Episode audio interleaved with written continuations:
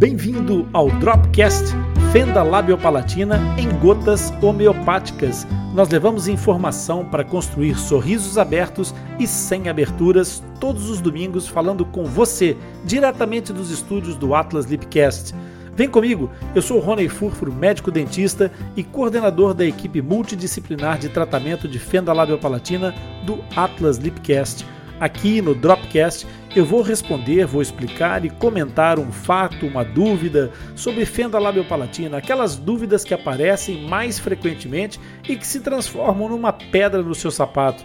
Então, se você quiser que o tio Ronden responda a sua dúvida, pode enviar um e-mail para o nosso back office atlaslipcast@atlaslipcast.com, que o Zaqueu estará aqui para te representar, você que é mãe, você que é pai de fissurado ou você mesmo que é fissurado, você tem aqui o Zaqueu para te representar e trazer as suas perguntas para que o tio Rony responda.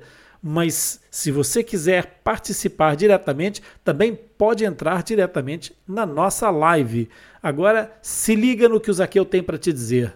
Olá, meu nome é Fonseca, sou fissurado e reabilitado e vou trazer as perguntas que você nos envia para o Sr. Rony responder e explicar. O Atlas Lipcast é o único podcast totalmente dedicado às anomalias congênitas da face, especialmente a fenda lábio-palatina. Agora, se é a tua primeira vez aqui e se gostares do nosso conteúdo, não te esqueças de subscrever o nosso podcast e ativar as notificações. E isso é muito importante para nós. Para você não custa nada, basta clicar aí num botãozinho e dizer que gostou ou fazer o seu comentário.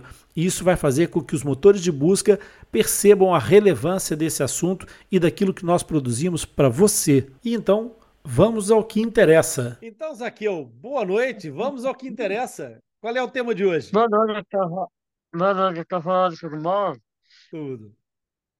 Tudo bem? É, primeiramente, boa noite a todo mundo, para todos. É, hoje nós temos uma pergunta de uma mãe paciente. E ela faz a seguinte pergunta. Olá, boa noite. Meu nome é Karina Manuela. A minha filha tem três dias de vida. Nasceu com o lado aberto fissurada, ela não tem o falato, o falato aberto. Gostaria de tirar uma dúvida. Existe risco da correção só no lado recusar a cirurgia ou não dar certo, ela tem que fazer de novo. Gostaria de saber quais são os riscos de dar errado e a refeição dessa cirurgia. Olá, Karina, boa noite. É, sua filha, com três meses, está entrando no princípio do protocolo de reabilitação de fenda labiopalatina. É uma janela perfeitamente normal e é exatamente aí que começam as intervenções, a janela de entrada para as intervenções de queiloplastia. O que, pelo que você ah, nos apresenta, a sua filha tem uma fenda isolada da parte labial, que eventualmente pode ou não atingir até a linha das gengivas, onde, onde nascem os dentes. Pode ser que sim, pode ser que não. Se for incompleta essa fissura, ela não atinge a, a, a zona do, do, da gengiva, onde nascerão os dentes. Se for completa, atingirá, e aí tem outras implicações naturalmente. Mas não atingindo o céu da boca, o palato, então, nesse caso, nós sabemos que é uma fenda do grupo 1 de espina. Ou seja, essa fenda ela é, é ela é, tem a afetação maioritariamente no lábio. Então, a cirurgia de queiloplastia é feita de forma a reunir os dois lados da fissura. E essa reunião dos dois lados da fissura tem algumas características que são importantes e são re relevantes para você entender. A primeira delas é que a, a reunião dos tecidos ela é feita em planos, ou seja, você tem que imaginar que entre a parte de fora da pele e a parte de dentro daquela da mucosa da, da, do lábio existe uma série de tecidos a meio, tecidos conjuntivos, musculares. Portanto, há toda uma, uma, uma sobreposição de planos cirúrgicos que está entre a mucosa do lábio, que está virada para dentro da boca, e a pele, que está virada para fora. ok?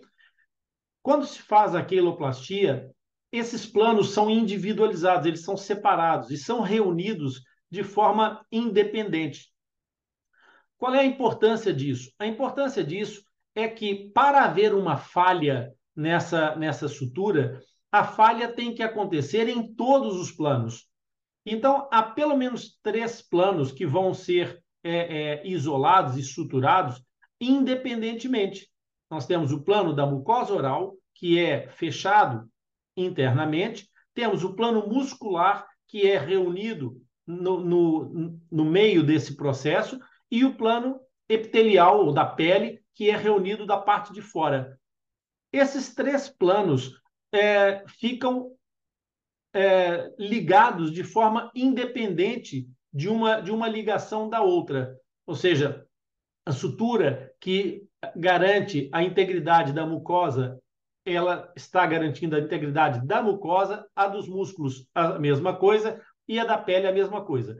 Portanto, a probabilidade de haver uma falha nos três planos, nesses três planos de reunião, ela existe, mas ela é pequena. É uma possibilidade, mas é pouco provável que aconteça.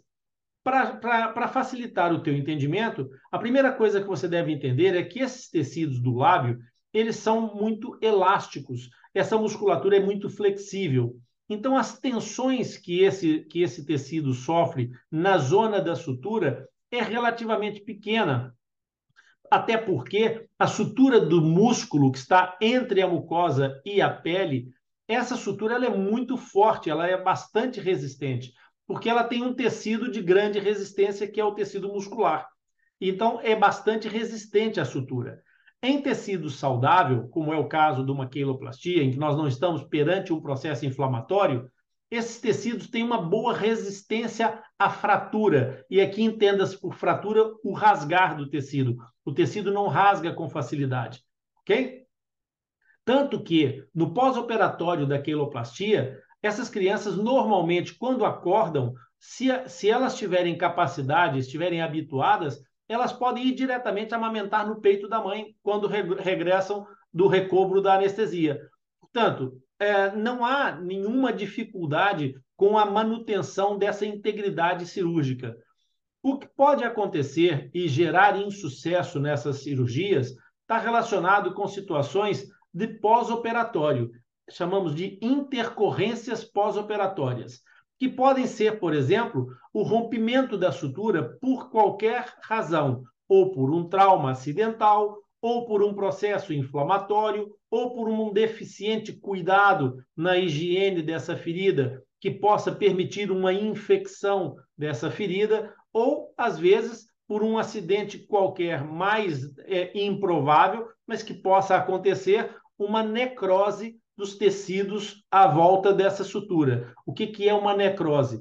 É quando, por alguma razão, há uma perda de vascularização dessa zona, há uma situação de, é, é, de, é, de baixa nutrição dos tecidos, e essa baixa nutrição dos tecidos leva à morte celular. Então, esses tecidos começam a morrer e aí eles vão perder as suas características e, consequentemente, tornam-se mais friáveis, ou seja, mais rasgáveis. Então, nessas situações, pode eventualmente acontecer o insucesso da cirurgia. Mas, Karina, isso é tão raro, tão invulgar, que certamente os profissionais que vão atender a, a sua, a sua filha, é, já conhecendo todo esse, esse histórico e todas essas questões, estarão certamente prevenidos e atentos para evitar com tanto com o cuidado técnico quanto com as orientações que eles têm para te dar. Por isso, fica descansada que a cirurgia da tua bebê vai correr bem e entrando no protocolo, na janela correta, como é o caso aos três meses, ainda fica melhor a perspectiva de uma reabilitação bem sucedida. E assim ultrapassamos mais uma etapa. Eu quero te agradecer pela sua participação e companhia. E se você aprendeu alguma coisa hoje ou se esclareceu alguma dúvida, curte e compartilhe esse episódio com algum amigo, um familiar. Eu tenho certeza que eles vão gostar e aproveitar. Você vai deixá-los também com um sorriso aberto e sem aberturas. Compartilhando e enviando as suas dúvidas para o nosso podcast nos ajuda a divulgar a informação sobre fenda labiopalatina e nos motiva a continuar criando conteúdo alinhado com as tuas expectativas. Não se esqueça que todos os episódios do Dropcast ficam disponíveis no replay do Atlas Lipcast e depois vão para o Atlas Lipcast, o nosso podcast disponível em todos os agregadores de podcast. Assim, você poderá acessar e ouvir sempre que quiser. Os links dos nossos canais estão disponíveis na descrição desse episódio. Até o próximo encontro.